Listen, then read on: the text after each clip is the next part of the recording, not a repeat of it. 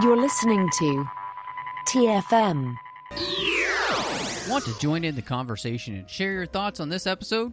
Join the Babel Conference, our listeners' discussion group on Facebook. Just type B A B E L into the Facebook search field, and we'll look forward to seeing you there.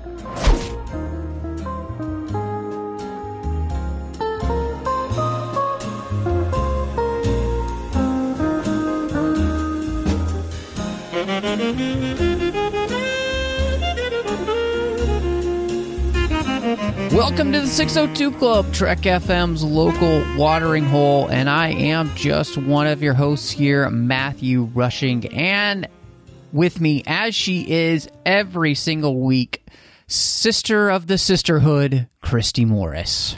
Well, hello. Thank you so much for that warm introduction. And man, I am here and ready to kick some butt and use some sign language. Excellent, excellent. I'm glad you did not use the voice on me. I appreciate that. Um, I, Oh, I yeah, find that no. to be kind of rude when you do that. That's only reserved for the most extreme circumstances when, you know, someone's got to put you in your place. Okay. Okay. Oh, good to know.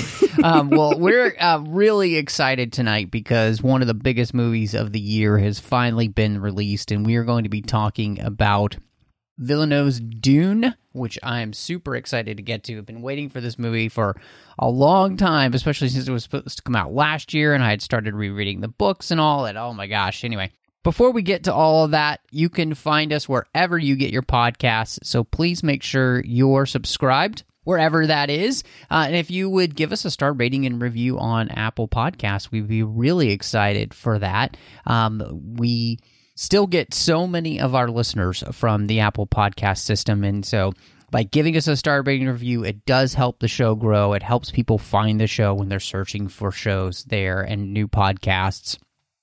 Uh, Of course, you could find us on Twitter at the 602 Club. We're on uh, Instagram at the 602 Club TFM. And in fact, Christy, we had done a little contest there for people following us. And so I went through all of the new followers there. We want to say thank you to all of them, but I chose a winner for their opportunity to choose any MCU movie they'd like digitally. Uh, and so Russ, uh, it's uh, at Russ M33. Uh, just contact us there on Twitter, and I will make sure that you can get your copy of any MCU movie of your choice digitally. Uh, I'll send that to you. So thank you so much for following us, everybody. We really appreciate it. Um, we are Christy. Absolutely. Yeah, we're over 250 followers now. on Twitter? Yeah, isn't that crazy? Oh my God, that's awesome. Yeah, so cool. So we really do appreciate it. And uh, hey, if you're not following us, uh, please go over there and follow us. Uh, we've got some great stuff coming to you all the time. Uh, we're always talking nerd news and things over there on the 602 Club. On Twitter, and of course, again, you could find us on Instagram at 602 Club TFM. Uh, you can also find us on Facebook with the entire network over at Facebook at facebook.com slash Trek FM. And then there is the listeners only discussion group for where fans from all over the world can talk about the shows together. Uh, you can just find that on Facebook by typing in Babel Conference and you'll find the group. Uh, and of course, you can go over to the website at trek.fm and you'll see all of the shows we're doing. We've got some great stuff coming out these days. And of course, the 602 Club. And you can go to the contact section if you would like to send Christy and I an email. So, Christy, I'm wondering uh, as we you know come into this movie. Obviously um, there's been previous adaptations that you know this comes from a famous book series. And so i'm i'm wondering what your dune history is.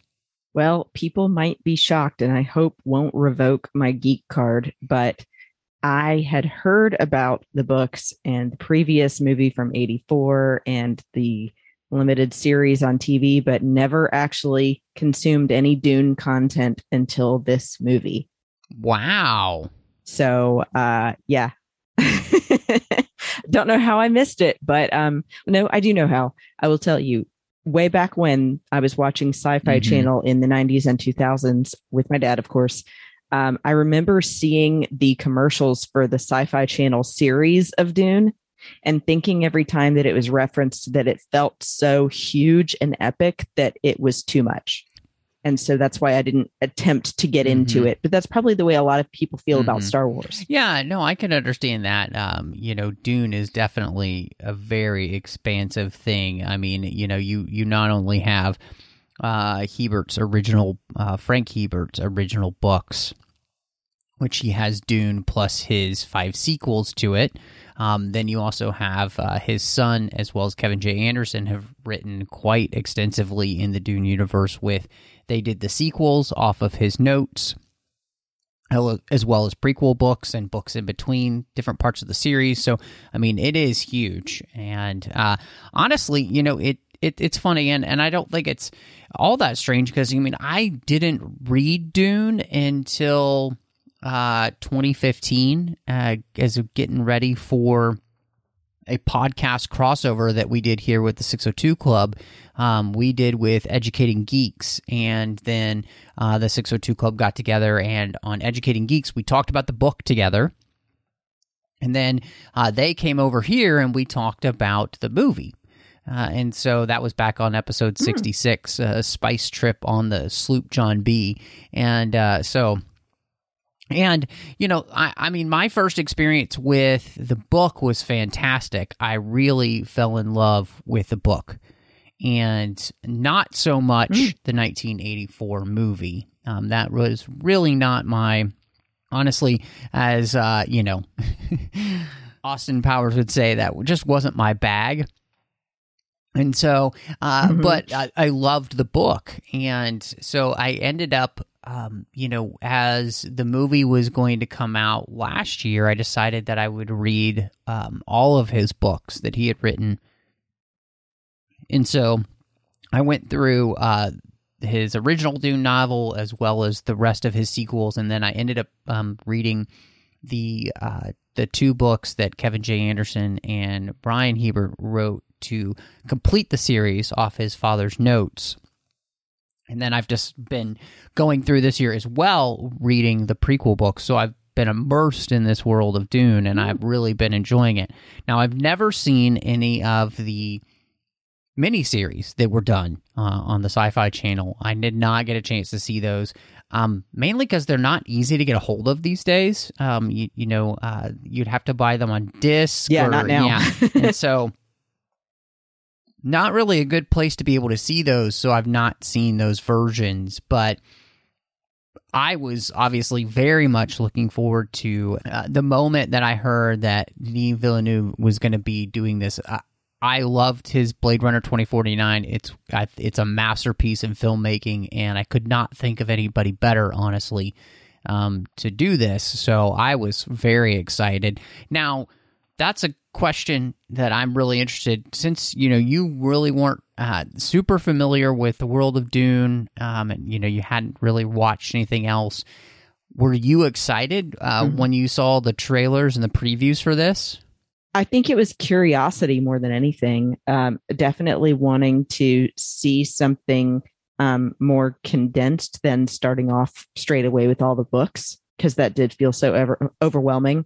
Um, but then knowing, you know, from also experience on my own as well, that um, books developed into film don't always translate. So I was a little Mhm. apprehensive in that sense, but I you probably were especially so as i'm sure a lot of people were that had been fans of the books for so long um, but yeah I, I was curious and it looked like it was going to be very artistic and it's actually kind of funny that um, i also ended up finding out that um, villeneuve did blade runner 2049 because the other Mhm. day when someone asked me if i what i thought of this movie i said it feels very similar to blade Mhm. runner like an art Yeah. film kind of thing Yeah, absolutely. Um, and so, well, I, and on that too, I mean, one of the big th- parts of of this movie is that he's decided to adapt it into two parts.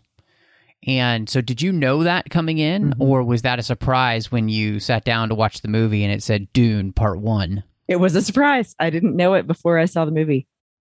Did you? Uh, I did know that coming in because you know I'd been kind of keeping up with um, that whole the whole behind the scenes stuff going on with the film and and I, I think it was really smart you know i mean Mhm. obviously he was very keen on this idea because it's just way too complex to do in one movie and do it justice and i mean in all honesty you would have to Mhm. basically do a four hour movie um, and you know that just doesn't work and so this way i think you can really uh, do the film justice. And I mean, there's still things that they're going to have to cut out. In fact, you know, one of the biggest things uh, about this is that this movie, one of the focuses they gave it so they could help kind of streamline things as much as possible was really to focus on the story of, of Paul and Jessica.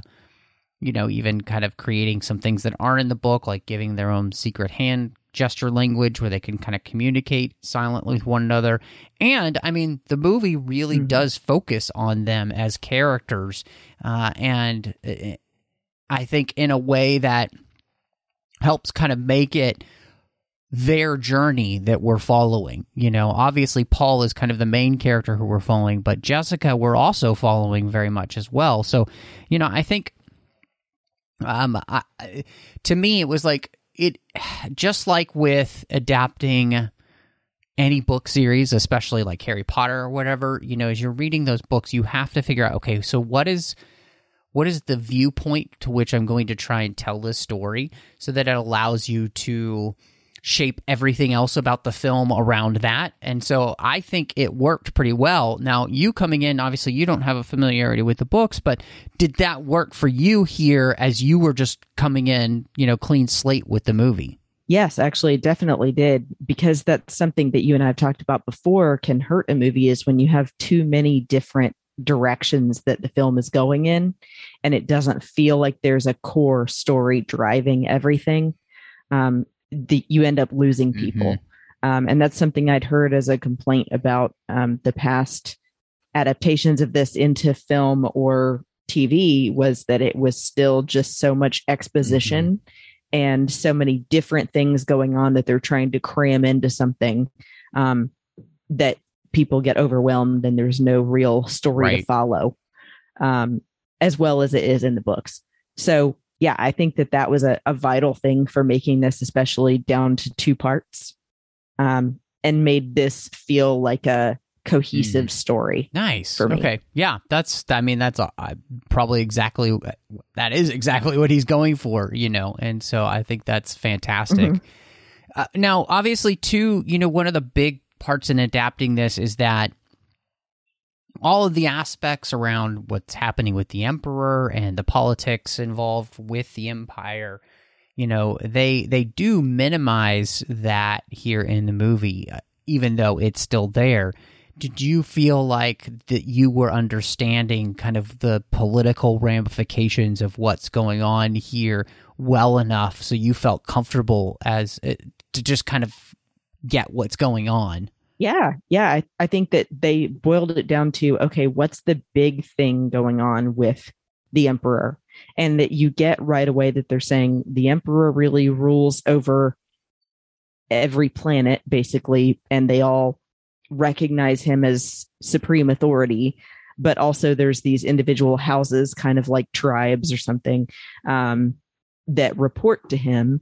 Um, and then you find out, you know, sort of like you're a a bystander um, that the emperor has taken aside and was basically just tricking House Atreides into being killed off.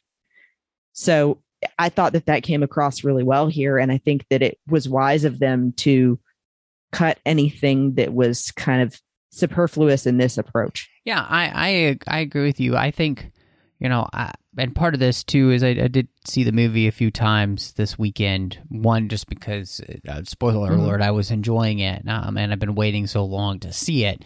Um, but uh, two, you know, I, I feel like a, a movie of this this size and this magnitude, um, really, I think it does need to be seen a few times just so you can just really let it sink in, you know, like and sit with it, you know. Mhm. Um and so I think I, I was really impressed with uh the the way that they handled this because there are a lot of politics involved. Um, you know, in in many ways, you can absolutely see where uh, you know George Lucas took inspiration for the prequels of Star Wars because there are a lot of politics involved with these different Right. houses. Um, in some ways, you can almost see uh, some inspiration, and I think maybe this might have helped you. I, I, you've seen Game of Thrones, so you know Mhm. having those different houses in Game of Thrones, you know that, and and I think the politics there work similar to this as well, you know, like where you have these great houses that are all vying for power and everything, and you have some that are more honorable than others. And so I think all of that works. And I, I you know, I think to put that through the context and the lens of Paul's coming of age story, I think it really works. You know, that all of these forces are kind of uh, working to- against each other, but in this, it's really about this this boy becoming a man and uh and his place in the universe which could be immense you know uh, by the time we're done with the story Mhm. and so i i 100% agree with that um you know the one aspect i'll say with it in this adaptation that i do kind of wish had been a little bit stronger and i was really thankful that you know obviously uh, Paul and Jessica uh, get a a lot of play in this film and are are uh, focus obviously, but I do wish and and I feel like they could have done this in a couple of scenes and they just they didn't quite get to where I wanted to, them to go, but one of the big story points of the series is, you know, they don't quite explain for somebody who hasn't read the story exactly why Jessica and Leto aren't married. Um, and exactly how that ha- works Mhm. with what the Bene Gesserits are doing, um, and what their plan is. You know, we you, you know from the movie that her their plan is to create this mind that is going to bring humanity to a better place. That's their goal. But we you don't learn is that Jessica was given to Leto as a concubine because of their breeding plans that have led them to this point. And she's only supposed to have daughters for him. And the reason she's a concubine because that way as a great lord of a house, he could get married to somebody else politically, you know, and all those kind of things. Um and it's Mhm.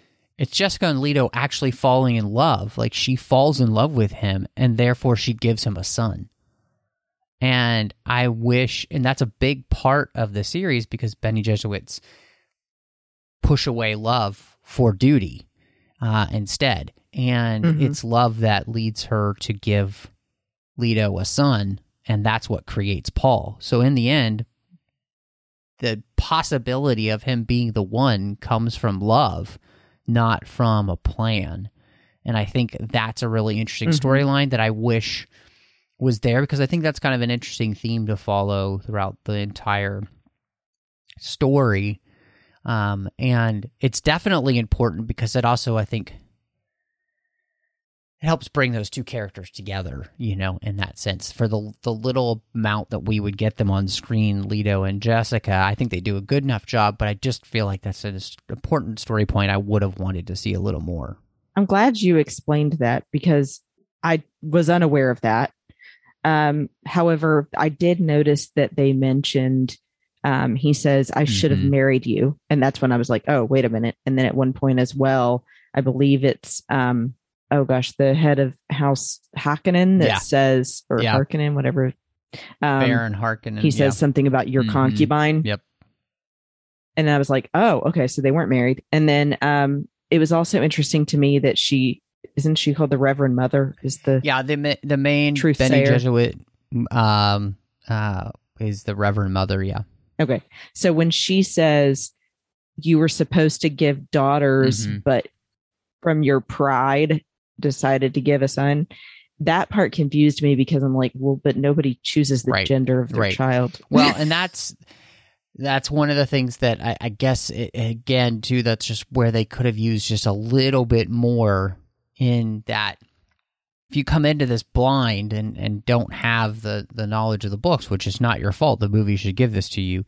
uh, the Bene Gesserits um, have complete control over their bodies down to the smallest like detail, and so when they Mm. get pregnant, they can choose the sex of the child. That's what Okay. allows them to control the breeding as they've been, and that's why they're set up to to be given to these great houses because they've been mixing the bloodlines for uh, so many years, trying to create this one. Mhm. Um, and so again, that's just where a little bit more explanation for people who have not been immersed in the source material, I think, is needed, and and actually Mhm. helps you understand the story just a little bit better. And again, you know that scene, I that may be the only scene in the movie that I don't love because that's not exactly why Jessica she doesn't choose this because she's trying to create the one. She chooses this because she loves Leto and she Leto desired a son. Yeah. You know, Mhm. as is you know in this And- situation, creating a son and an heir is so important, and therefore, um, she gives him what he desires because she loves him, not because she's anything else. And so that's probably the one place Mhm. where I, and the only place I would ding that honestly this adaptation where I'm like I, uh, that's not quite it. It could have been a quick, you know, saying that Bene Gesserits can Mhm. control their body and, you know, then you're done with it. Right. I mean, Yeah. in that scene, you could have had the Reverend Mother say, "You had the you you know you have the choice. You you can you know and and I would have much more appreciated Right. if they had added you know the fact that because uh, you know you fell in love with him and not just that she's prideful Yeah. trying to create this one. Right. Yeah. That would have explained it better. Uh, the other thing that did confuse me that I was curious for how it made you feel was they did not ever actually explain where, you know, what the purpose or where the voice comes Mhm. from. Um, just that she has taught her Mhm. son their Right. ways. Um, and you know that he has this power, but it takes some Mhm. training and some work um, to develop it the right way, and then Right. to use it only when necessary. Um, but they don't explain where he got it from, or you know, other than like she trained him. But you know, is it like a situation where anybody could learn it, or is it like a genetic predisposition? You know? yeah, no, it's it's only a Bene Gesserit uh, trait, and um, and it's only something that they could be taught, uh, and therefore, because he's her son, he's inherited her powers, and um, Okay. and something again that's so that's very- what they yeah, meant. that's very difficult with the Bene Gesserits is that they these are powers that are inherent only to women. Um, and men who have these powers are kind of a waste to them because they can never be uh, awakened to become reverend mothers because the process to become a reverend mother takes this um, this specific um, it would uh, it's honestly just like this poison basically that kind of awakens them so that they can uh, have an an all they can then connect with all of the lifetimes of their uh, previous generations mothers. So basically all the way back Mm. you know? So what it gives them is this incredible perspective this incredible knowledge this incredible understanding. Um, it, it makes them incredibly good at truth uh, saying because they can tell if somebody's lying. Um, gives them means and ridiculous kind of the powers like the voice and like things like that, even more so. And so, and no man has ever survived that. So basically, what they're looking for in the one is the ability to have a man be able to go through that. Um, and No spoilers. yes, so that's that. I mean, and, and again, that's the thing. I mean, this is there's there's this is one of the things that that makes the book so difficult to adapt. There's such detail mm-hmm. in this book. It's like Lord of the Rings for science fiction, in in that, I, and I mean that in the best possible way. In that, you know, Lord of the Rings, you know, there's plenty of things that even as great as the movies are at three hours a piece, there's still plenty of things you don't get because there's just not time, you know, um, mm-hmm. to adequately explain everything and, and understand everything. So, um, yeah, I, I, I think that's just one of the that's just one of the places where I, I feel like specifically the movie probably could have done it slightly better, especially for those who because my wife doesn't know Dune, she's never read it either, and she mm. even though she liked the movie, she said there's so much here I realize I'm missing, um, just because as much as I'm getting, I also know that's probably like a third of it, just because there's so much else. Mm-hmm. So obviously the production design of creating this kind of world and basically a whole universe is really important. And so I wanted to hear, I, am really interested from you who has no idea about Dune at all, uh, what, how you feel about how they did with creating this world of Dune and was it successful for you in, in making you feel immersed in this universe? Yeah, it, it really was truly, I think that they get across very well with the different versions of the architecture, um, as well as the ships and things like that, that this is a very futuristic point in time. Um, but that also everything still suits the environments where they are. Mm-hmm. So you know, definitely thinking primarily of once they get to Arrakis. Mm-hmm. Um, it's absolutely, you can tell, built for people that are used to living and, you know, right. working and everything this land all the time. Mm-hmm. Um, and I liked that it felt like, and maybe you can tell me if the books were actually designed to be this way, but it felt like they were inspired by um, life in the Middle East. Oh yes, and yep. Mm-hmm. you know, like the the Bedouins and mm-hmm. uh, Morocco yep. and the 100%. Sahara and everything out there. So you know, like because even some of the names sound like Arab names. Yes, absolutely. That's on purpose for sure. So yeah, and I mean, I think that it works to adapt that into this sci-fi story because mm-hmm. that kind of environment there are absolutely people that learn how to survive properly and people that never make it. Right. Yeah, I think you know, the most interesting thing about Dune is that it's really this medieval futurism. You know, so much of it mm-hmm. feels futuristic and yet at the same time very a lot of it feels medieval, you know, with these yeah, like with the houses. Yeah, the houses feeling castle like and you know, the idea that they've they've really gone back to swords for battle, you know, uh, because mm-hmm. the shields that they use on their bodies create uh, this ability of of having, you know, projectile type weapons being useless. Um you could use laser guns, um, laser guns as they call them in the series, but those have a uh, basically an atomic effect against a shield. No, nobody wants that um, because you know you're basically mm-hmm. creating an atomic bomb.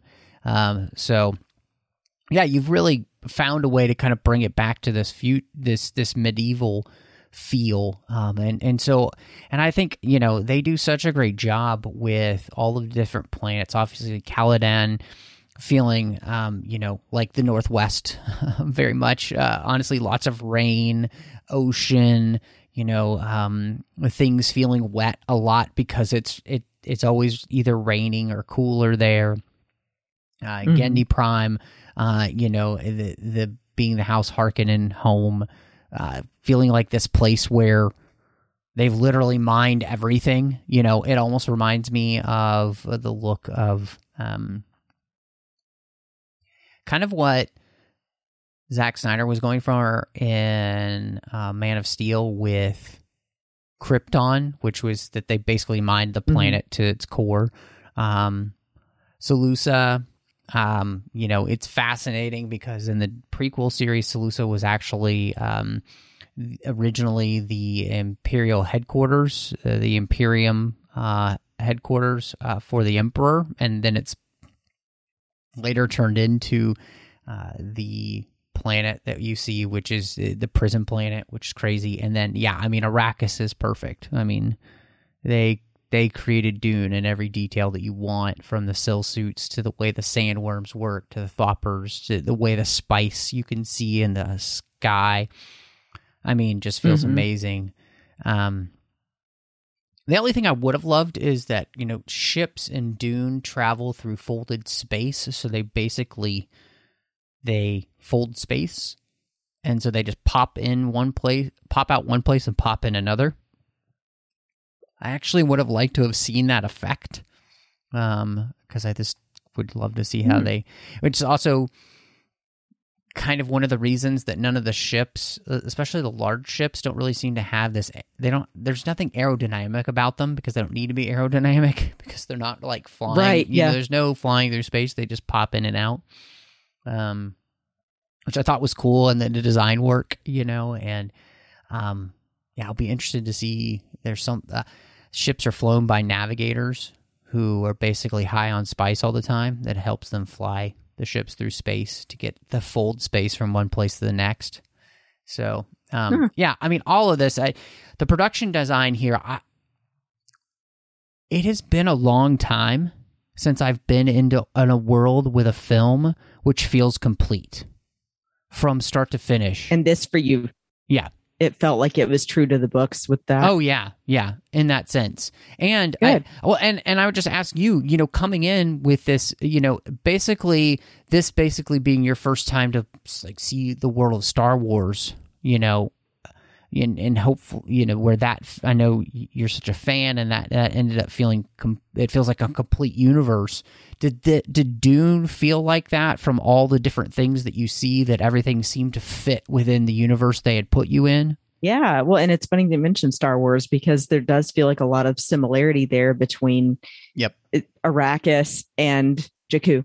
Um, but yeah, desert planets in Star Wars as well. You know, it it feels very old, even though it's technically a futuristic, for us anyway, story. Um, everything feels very worn and lived in, and you know, like it's going through this dust all the Mhm. time and um i like the explanation of how the spice made the fremen's eyes blue Yes. Mm-hmm.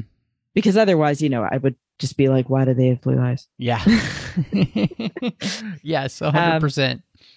But yeah it it does feel complete and i think that they did a great job as well i really wanted to give a shout out with the uh, cinematography in particular Gorgeous. for making everything feel so massive Mm-hmm.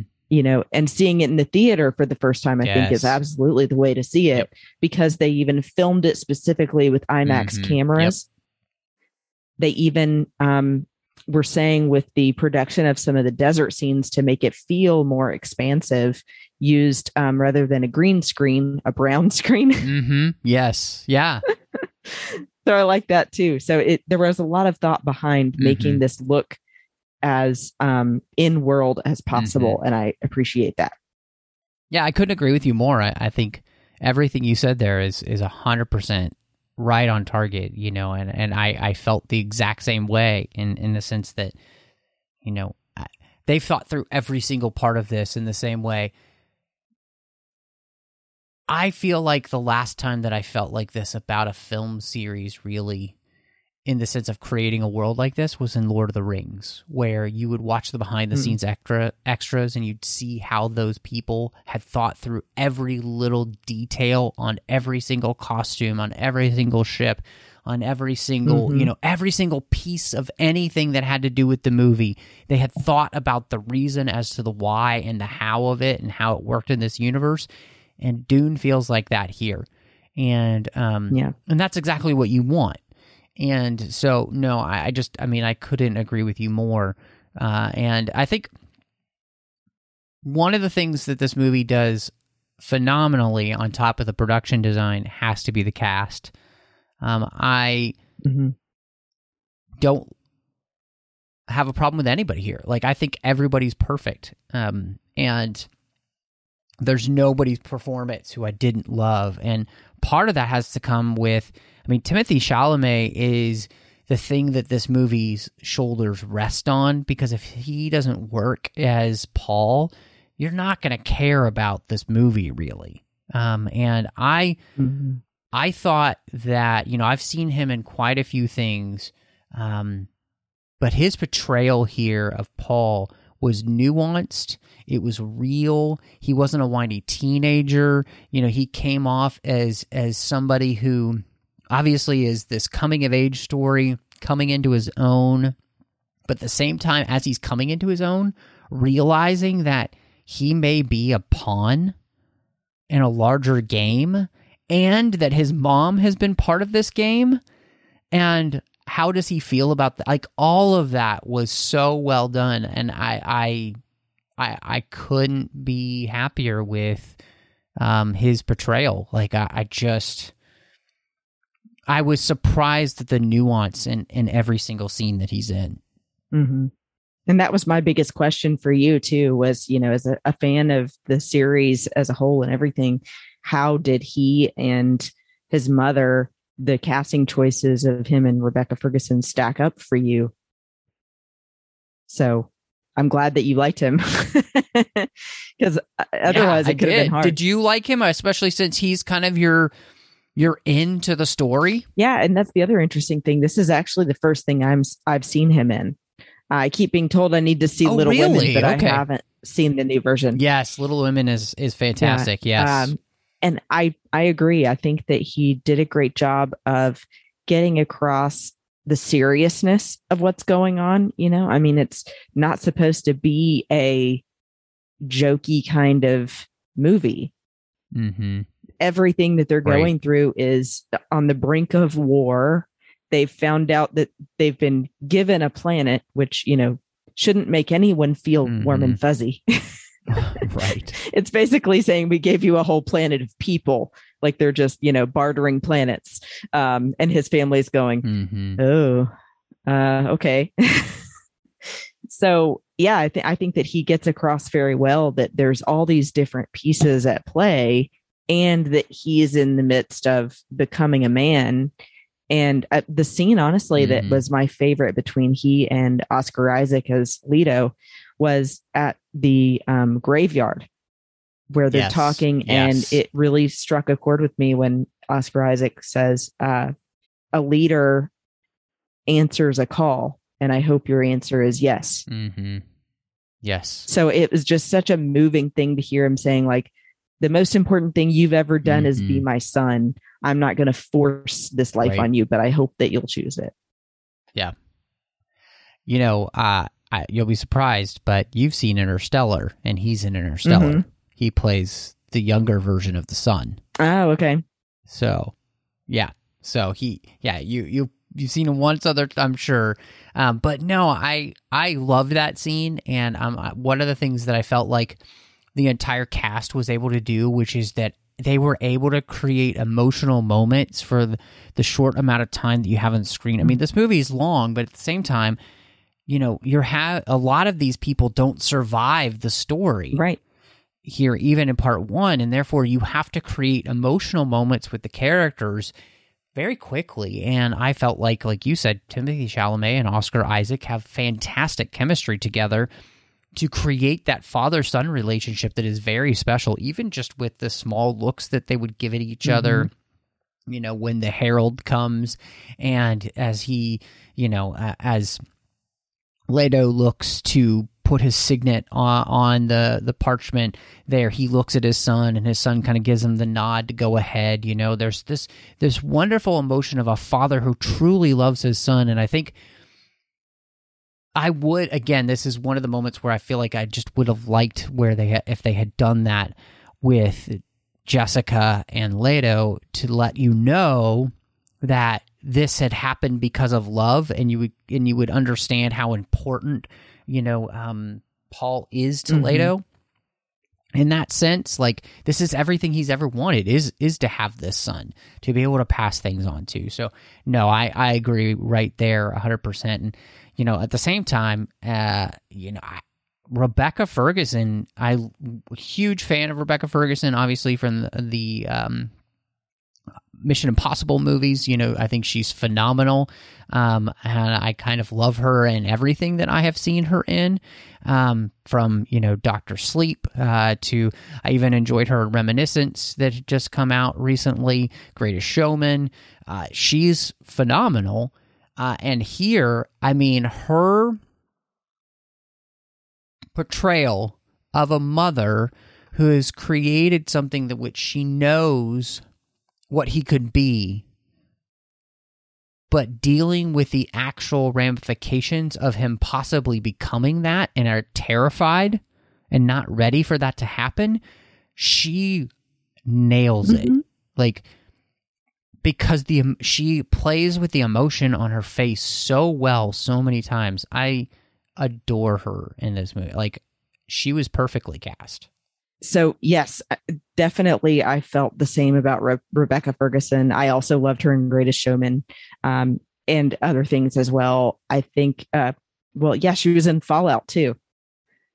Um, Yeah, I mean she's and she's about to be in more, you know, Mission Impossible movies. uh, Rogue Nation, uh, she was in, but yeah, she's in the next two that they're doing. So yeah, hundred percent. she just definitely in the scene where um, Paul has to go in by himself with the Reverend Mother, and she's standing outside, and you see the dread growing more and more in her body language. hmm I think gets across so well how much she cares for her son and also knows what's coming and wants to stop it, but feels held back by responsibility or duty to, you know, being a Bene Gesserit. Um, I, I think that she did an amazing job. I do think that they did well um, finding two actors that had good chemistry to get across that mother and son bond. Um, and I, I really also love the scene where she and Paul are um, having to escape and they're alone together in the desert under the tent. Um, I think that it it was such a like we've said before, like a character study kind of moment where they're the only thing that you're focusing on, and it was such a heavy Mhm. scene. So it, yeah, I love her too. Yeah, I 100% agree with you. I mean, uh, the way she plays that scene, and again, it's the fear that she has as she watches her son become the thing to which she knew he could be. Mhm. And she's not quite ready to handle that. And honestly, she doesn't know how to handle it. Yeah, um, in that moment, uh, and it's phenomenal. And yet, at the same time, it's a it's a there is there is this intense sadness that's happening there too because they've both just lost somebody incredibly important to them. Obviously, Jessica loves Leto, and you know, Paul just lost his father, who we know from the scenes that they've had together, he loves his son, and his son loved his father and looked up to his Mhm. father. He was an excellent father, uh, which doesn't happen a lot in, in sci-fi movies these days. Right. You know, like in general, like you, it's usually a, a, a father-daddy issues, and yet Paul doesn't have any of that because he has an incredible father, and so yeah, I think it's it's wonderful and. I got to give it to too. Uh, Jason Momoa playing Duncan Idaho, who's a really important character in the entire Dune series. I loved him in this movie, and his relationship with Paul. Again, Paul has all of these great male role models, which uh, never happens in movies these Mhm. days. And yet, Paul is surrounded by incredibly good men, like men that you would want to be like. And you know, Jason Momoa playing Duncan is like he's like the the uncle that everybody wants, right? Yeah. Oh, a thousand percent. And the way that they greet each other whenever they're, you know, it's it's like there's Mhm. a long absence and then they run up and bear Yep. hug. Um, yeah, I think that well, you know, I already love Jason Momoa and everything. But I mean, yeah, you've been his arms I actually, have. so um, but yeah, he uh he just gets across that eh, you know, he's like a warrior. And especially in this role too, I really love the scene where he locks the door and defends them, you know, on um Arrakis. I think that he does such a great Mhm. job of being that person who's like, no, I will protect Paul, especially at all costs, because that's what his father would expect of me. Mhm. Well, and the beauty of that scene where he meets Jessica and Paul in the desert. Yeah. know, he he's stolen the uh, Ornithopter and he's he's got um, Kynes with him, and he kneels before them, you know, and saying he's sorry, and then and then he kisses the ring on Paul's finger and says, you know, my Mhm. Duke. You know, he as as close as him and Paul are, he immediately recognizes him as the authority figure now because of the the honor to which this man has. And so as close as they've been, he will always end up being subservient now, you know, at this point to to Paul. It just it it's just so great. And so um you know, we could there's so many great people in the cast. So, you know, we could talk about Josh Brolin. I think was great with the screen time he gets here um, and so many people. But I, I really wanted to ask you because obviously, very important to this are the villains uh, of the story, the Harkonnens, and specifically Stellan Skarsgård playing the Baron. And what did you think of him uh, as this character? I could definitely tell it was him, even though it was under a lot of makeup and effects, probably. Um, but you can still see the the face shape Yep. underneath. Um, yeah, and the voice is so yeah, exactly. And he he did a, gr- a great job with this, and um, I didn't know what to compare it to. Obviously, I had not read the books or seen any of the other movies, but I definitely got across that vibe that he's just like a severe glutton. And so he has this Mhm. device, I guess, on his back that enables him to levitate from to to fro instead of have to walk. Yeah, because he's too fat Yeah. to walk anymore. and um and then in his free time he sits in a vat of oil Well, for recovery, Okay. I, I'm not exactly sure, you know, how that helps you recover, but apparently it helps him recover. he- he's so. just got to you know soak for a little bit but yeah it, he was fantastic he definitely brought across that sinister feeling um and i think that you know they show how even just the the lead up to meeting him for the first time I Mhm. like that they have um who was it? Someone in House Atreides, I think. Maybe it was um Duncan that even says the Harkonnen aren't going to just release this planet to us. Oh yeah, that's uh, Gurney. Josh Brolin. Yeah, talking. Yeah, he talking to to Paul about how brutal And they are. they and- ruled- yeah, Arrakis for 80 years. Yeah, they consider that planet theirs. So Mhm. yeah. yeah. No, I I 100% agree with you. I think he's fantastic. I you know I think his he's so good at these type of Mhm. roles, and uh, you know having just talked uh, on. Uh, assembling Avengers with John about Thor, and you know he's in that Mhm. movie, and he, he's so he can be so lovable and likable, and he can also just turn a, on a dime and be horrendously terrible in a film.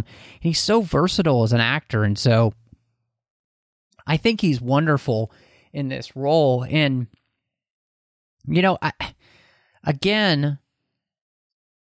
There isn't anybody in this movie that I don't think gives a good performance with the time that they have on screen and and does a great job of taking the character and immediately kind of helping you know who this character Mhm. is.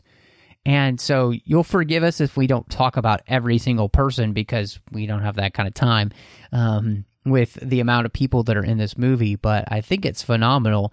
And I think you, you, you were just mentioning this about uh, the Baron, and I think this is a good place to kind of jump into this idea that I really saw in the movie that I loved the kind of theme ele- the thematic element of exploitation versus cooperation, and how House Harkonnen you it only looks how to exploit things for profit, whereas on the other side you have House Atreides who sees the wisdom in partnering for mutual benefit, and in many ways it did remind me of the Phantom Menace and how Obi Wan refers to this idea of symbiosis. What you do to one happens to the Mhm. other, and the Harkonnens don't care about that as long as it's lining their pocketbooks, you know. And whereas the Atreides, you see them looking to create a better world not only for themselves but others as well. And in fact, the definition of creating a better world for themselves is creating one that's beneficial for all involved. And, you know, Leto saying to Stilgar, hey, I've been given this planet, but I have no wish to be a, you know, to take over your sietches. You will never be hunted, um, but I still have to steward what I've been mm-hmm. given. Um, and therefore I can't promise not to, you know, have to come into the desert. But I, you will treat if you treat me with honor, I will treat you mm-hmm. with honor. Uh, and I just I thought the the those two things we really see that at play here in the film very well. Right, when it feels like they genuinely recognize the House of Atreides that they don't know everything and that the people that know mm-hmm. Arrakis best and can help grow their knowledge of how to live there and thrive there mm-hmm. are the Fremen and that they have to partner together in order for mutual survival because right the Fremen aren't able to use the spice that on their own to then trade with other houses and people off world. Mm-hmm. Um, they still need someone to help them so that they've got any kind of trade going on, right? Mm-hmm. Yeah. So it does feel like they need someone to come and help them, not just people to come and rule them, though. And I mean, it's fascinating because obviously there is a huge history to um, the the planet of Arrakis and the mm-hmm. Fremen mm-hmm. and and everything that goes along there. But I think what's beautiful here is that you can see that it for you know a lifetime, if not more, the Fremen have not been used to anybody treating them with any kind of honor or respect. Right. And Leto comes in completely differently. And Paul has bought into this idea as well. And so, you know, the the idea of whether we just exploit people or we or we learn to cooperate and and it's a it's this idea of power dynamics, right? You know, like that it's not just about having absolute power because that still doesn't actually do what's best for you um, to to have absolute power without the cooperation of those around mm-hmm. you um, and i think they do a really great job of portraying that in the movie. And then on part of that is it's a famous quote from the book about fear and how fear is the mind killer. Um, and what I loved about this is that the the we really do see in this movie how fear is driving everything, especially in the idea of like tribe against tribe and house against house, and this disunity uh, that causes the chaos here. The emperor knows that if he can keep all the great houses fighting against one another, he's not going to be threatened. Mm-hmm. Um, and so the idea is to keep the fear level high between the houses so it, they act out of fear instead of, you know, brains, which is exactly the difference we were talking about earlier with exploitation and cooperation. You know, House Atreides longs to change that dynamic to not act out of fear, but act out of what's best not only for them, for those around him. And uh, I just I thought that was you know that's one theme that probably could have been a little bit stronger in the movie, especially because this quote is so famous mm-hmm. from this book um, and so important to this book in general. But I still think it plays out pretty well.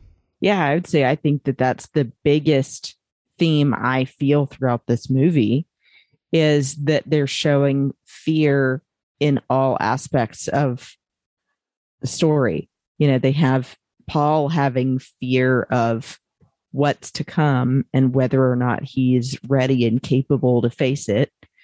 They have fear with his mother, you know, of seeing him growing up and having to be thrust out into possibly becoming the Duke and not mm-hmm. being ready, or she's not ready for him to grow up.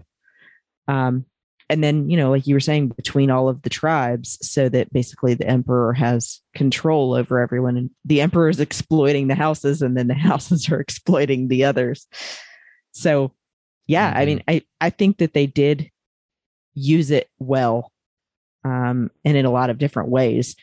But I liked especially where it was used with um, Paul and his mother in the Thopter, I think you said it was called. Mm-hmm. The Omnithopter. Yeah, Yeah. Uh, in the storm, yes. where it's yeah. not just talking about fear anymore, but also kind of combining it with this uh, religious feel on their part of um, Mhm. sort of the let go and let God kind of thing. yeah. That there's just and very much total so, yeah. trust that he has of I'm doing the right thing in this situation. And Mhm. it works out in his favor, Right. but you know, he doesn't necessarily know. He has to take Mhm. that leap of faith and that has Right. fear with it. Yes, yeah, and and you know, in some ways that goes the whole idea of cooperation, but cooperating with the flow of nature Mhm. and the way things work. You know, uh, which uh, is a huge theme, obviously, in the book. This idea of technology over nature and all, lots of those type of things get played out in, in the Dune series for sure. So, hundred percent. Um, one of the big things about the film is the score. Uh, Hans Zimmer, uh, you know, he opted not to do Tenet for this. You know, he's worked with Christopher Nolan a lot, but he decided to do this. And Because he loved the what book. this score, yeah, yeah. So, what did you think of this score? Because this is one of those scores to which is so integral to the movie itself. oh man. If this score was bad, it would have made the movie worse. I think, you know, it, it sorry, not worse. I'm using the wrong word. It would have made the movie tainted. Um, it wouldn't have, you know, ruined the movie, but it's such another part of the movie, like another another character. Um, it feels to me Mhm. the same way that the music was done for Black Panther.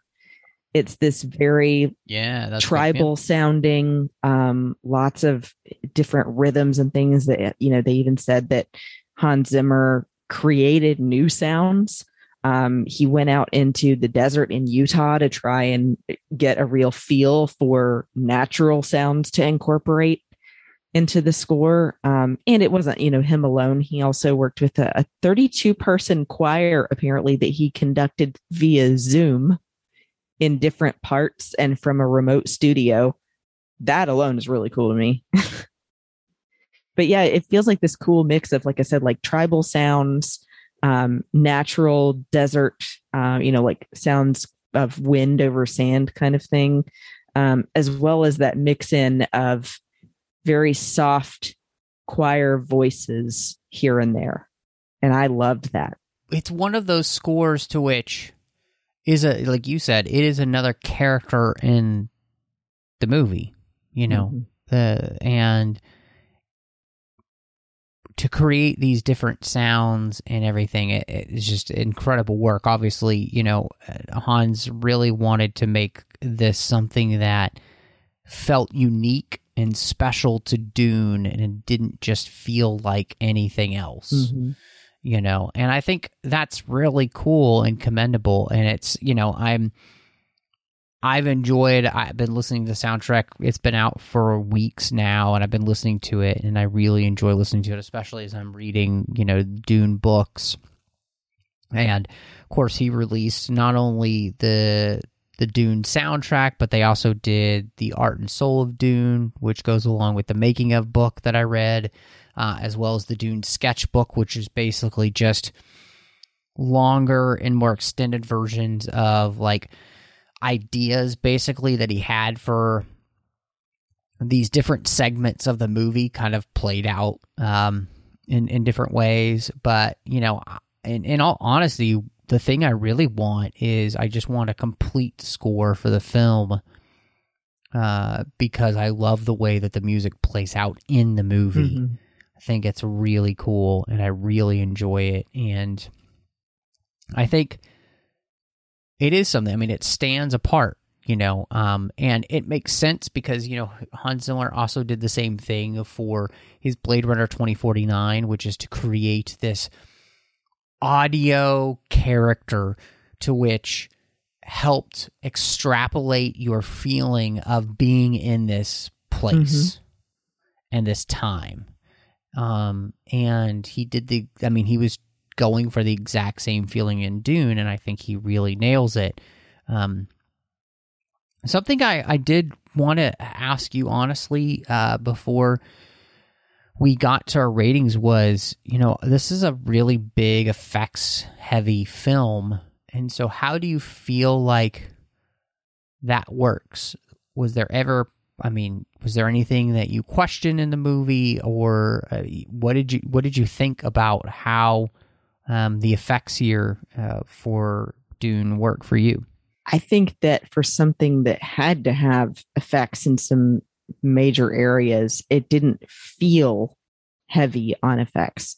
Everything felt natural and felt that it was so well done, or at least figured out how to tweak it to make it look more natural. Um, it helped a lot.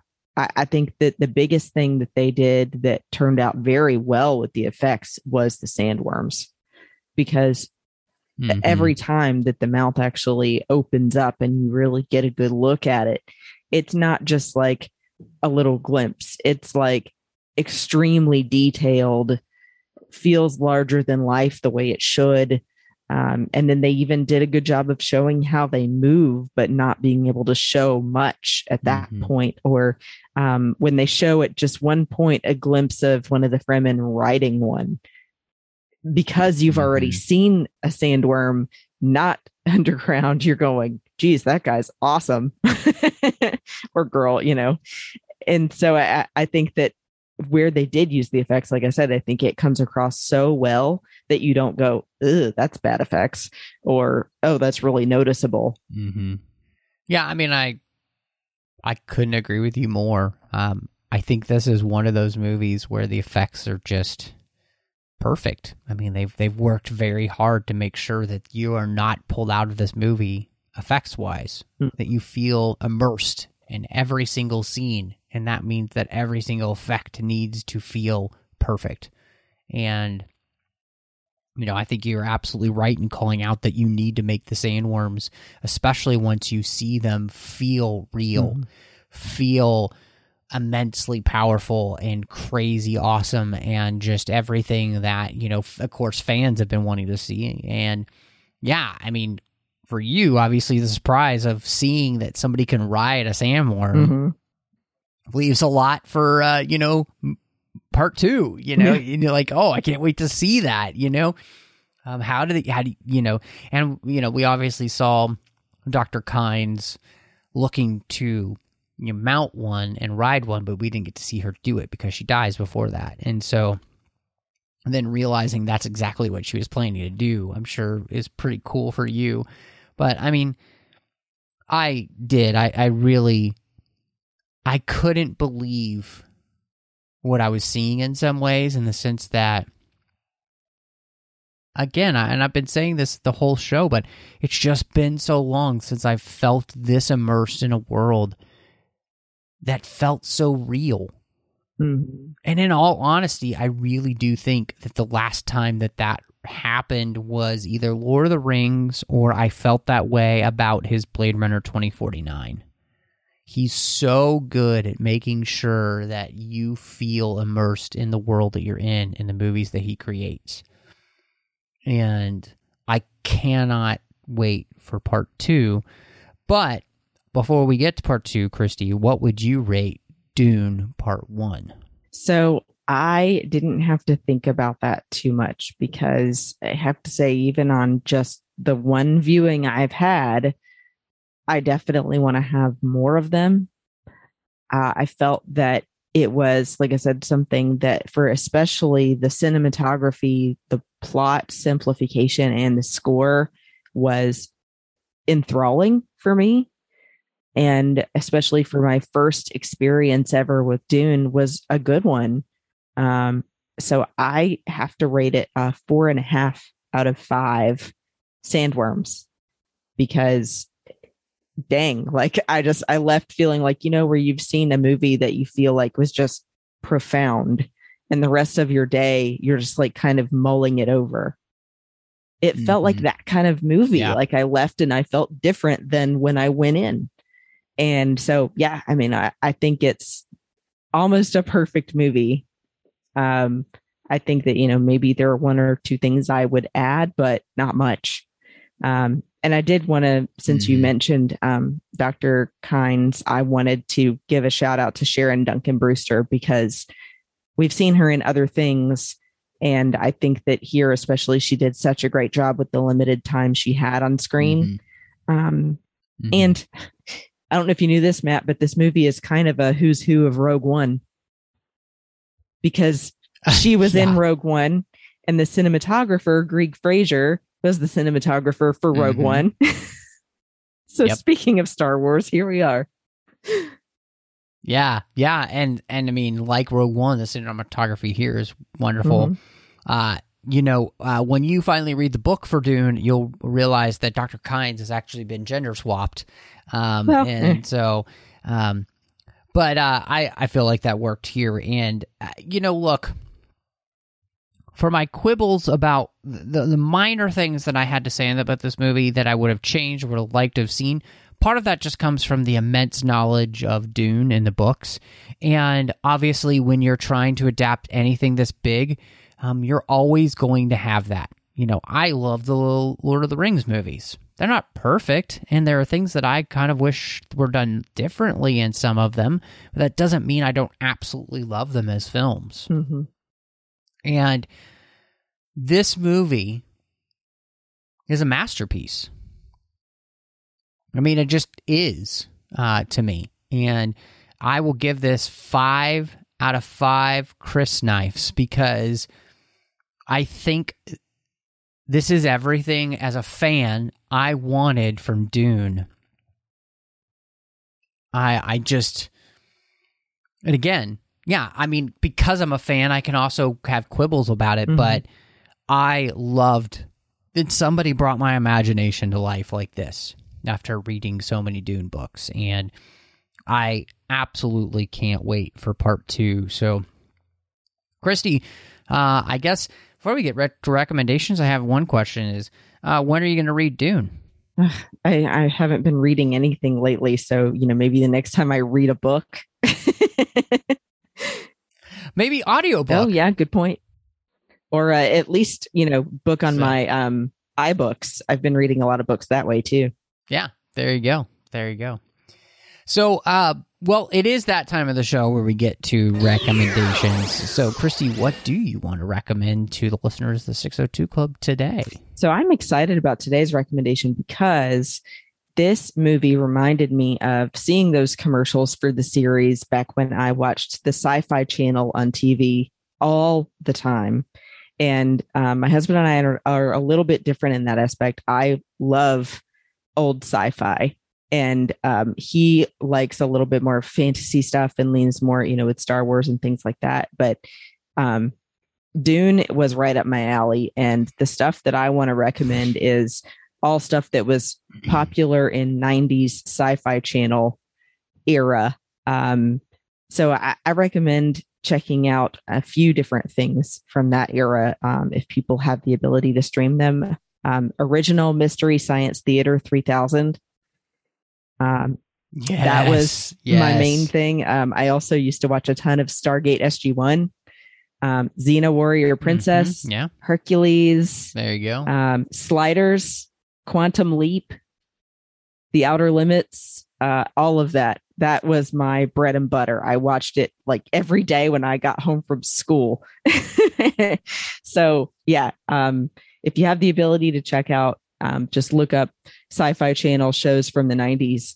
But um, Mhm. I- all of them Awesome. are good. But uh, I I think the one that's kind of fun that may be hard to find, but if you can check out Quantum Leap, that one was really Mm, fun. Yeah. Yep. Scott Bakula. Yep.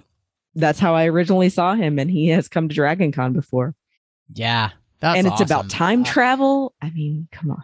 I- I- can you ask for more? Yeah. Well, uh, this week, um, you know, it's it's hard because there's so many things that I, I do want to recommend to people.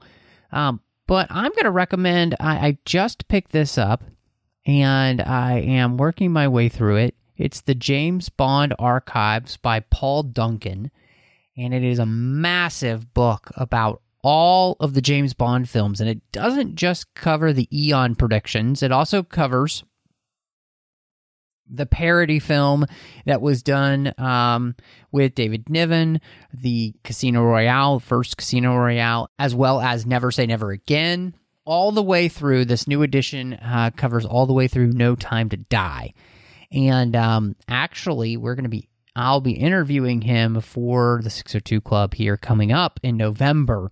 So I'm I'm encouraging you to pick this up. Now, it is a more expensive book, but I have both of his Star Wars Archives book, the original trilogy and the prequel edition. I cannot more highly recommend books. And so, as I'm working my way for this James Bond Archives book, it is also living up to those. And so, I highly recommend picking that up uh, when you can because it's awesome. But, Christy, um, if everybody wants to catch up with you, because I know they do, uh, where can they find you? you can find me talking about more old sci-fi stuff and you know all kinds of other things on Instagram and Twitter at Bespin Bell. And then I also hang out in the Babel conference sometimes. And I have a show I do with my friends Amanda and Teresa called Sabers and Spells on the Skywalking Through Neverland Network, where we talk about sci fi and geek things we don't usually get to cover. And we are covering Labyrinth currently. So uh, stay tuned for that. And you could find me all over social media under the name Matt Rushing 02. So any of the major social media platforms, you can find me, even Letterboxd. Um, you can also find me here on the network doing a bunch of shows. Of course, in the 602 Club feed, you'll find Snyder Cut as well as Assembling Avengers uh, with John Mills. You'll also find me doing Warp 5, The Orb, and Literary Treks. Of course, Warp 5 is about Star Trek Enterprise. The Orb is about Star Trek Deep Space Nine. And Literary Treks is about the books and the comics of Star Trek.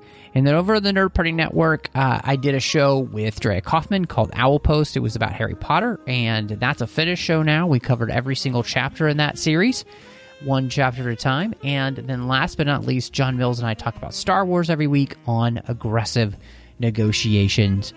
But thank you so much for joining us. And y'all come back now, you hear?